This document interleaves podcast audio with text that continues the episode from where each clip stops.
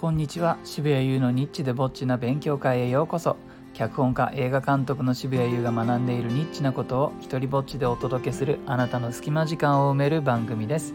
えー、今日の時点ですね。776人のフォロワーさんになりました。いつもありがとうございます。えーとですね今日はですねちょっと変わったこの映画監督と関係ない学びなんですが、えー、ここ2日間38度3分の熱で寝込んでました。ようやくですねあの薬が効いて今日になって熱は朝起きた時点では少なくとも下がってきて通常業務を少し再開しているところなんですがもうね一昨日はあの熱で3倍くらいの重さになった体を引きずって病院に行って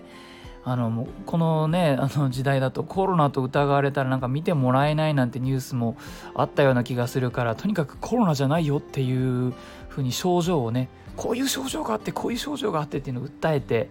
えー、見てもらう。そしたらあの急性膀胱炎という病気だったそうで。でこれがですね原因がどうやら親知らずの抜歯らしかったんです。これがねあまり知られていないことらしいんであのせっかくだからラジオにしようと思ってるんですよ。あの何か心当たりはありますか？って先生に聞かれてで、まあ、全然関係ないと思いますけど最近親知らずの抜歯はしましたねって言いかけたあたりで「それだ!」って目を丸くして言われましてあのですからねあのなんどうやら抜歯の後のなんか菌の広がりでどうちゃらこうちゃらってことだと思うんですけど、まあ、それにしたってなんか体のほぼ反対側の膀胱に届くかなっていうのはいまだにね頭の中でしっくりしてないですけどもまあ人間の体は不思議なんでね十分あり得ることなんだと思います。ですから皆さんはあの親知らずの抜歯なんてそうそうやることもないでしょうけども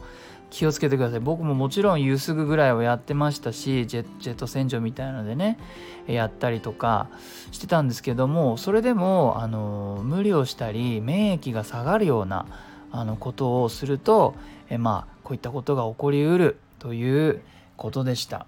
でですねあの結果的に僕あの普段はテレビを見ないんですけれどももうこんなに熱が出ると当然仕事はできないわけですよ。で少し解熱剤とか飲んでね、えー、7度ぐらいまで下げてそうすると仕事はできないけど、まあ、意識はそれなりにあるんで、まあ、暇なんですね。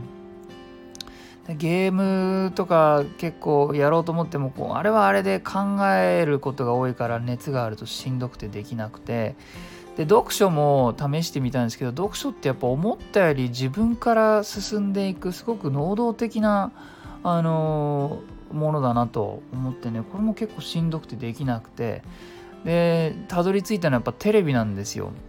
とこれかなり受け身のメディアなんだなってことに気づきました、ね、熱のあるなしでメディアの特性がすごく分かりましたね。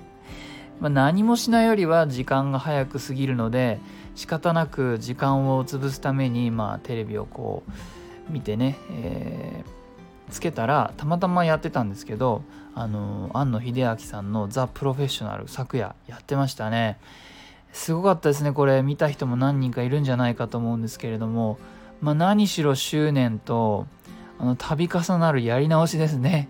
最初のセクションを丸々やり直したと思ったら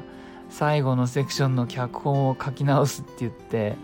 もう僕にはできないですよ。その書き直し自体の作業はできてもなんかほぼほぼできてるももう自分一人じゃないじゃん。すごいだもう大人数のスタッフを使ってやってきたことを丸々ゼロにするっていうのってなんか勇気以上のものが必要ですよね。なんか作品のことを本当に一番に考えてないとなんか僕だとなんかスタッフに今まで働かせたスタッフに申し訳ないからやり直しはできないとかそっちが先によぎりそうなんですよね。だから名作が生まれる生まれないのなんかもし分岐点みたいなのがあるとしたらそういうとこなのかななんてのも思いました。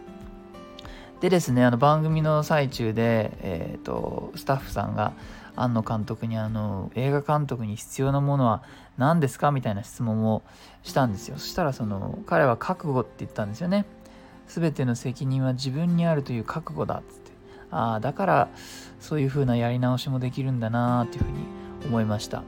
このねあの映画監督にあのの定義をね映画監督がするっていうのを聞くの好きなんですけど僕一番あの印象に残って好きかどうかは別としてすごく印象に残ってるのはあの100歳ぐらいまで映画を撮ってたあの新藤兼人監督の定義が好きで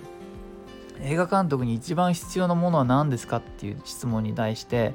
彼はねあの体力だって言ったんですよね。体力さえあればいつまでも映画を撮ってられるからって言ってました。もう映画大好きなんでしょうね。はい、えー、ちなみに僕は映画監督には必要なのは健康だと思います。はい、えー、いいなと思ったらハートマークをタップしてください。脚本や映画に作りに関する質問があったらレターをください。放送で取り上げるかもしれません。Twitter もやってるのでよかったらそちらもフォローしてください。えー、日本で唯一の一人芝居コレクションモノローグ集アナは Amazon で好評発売中です。では渋谷優でした。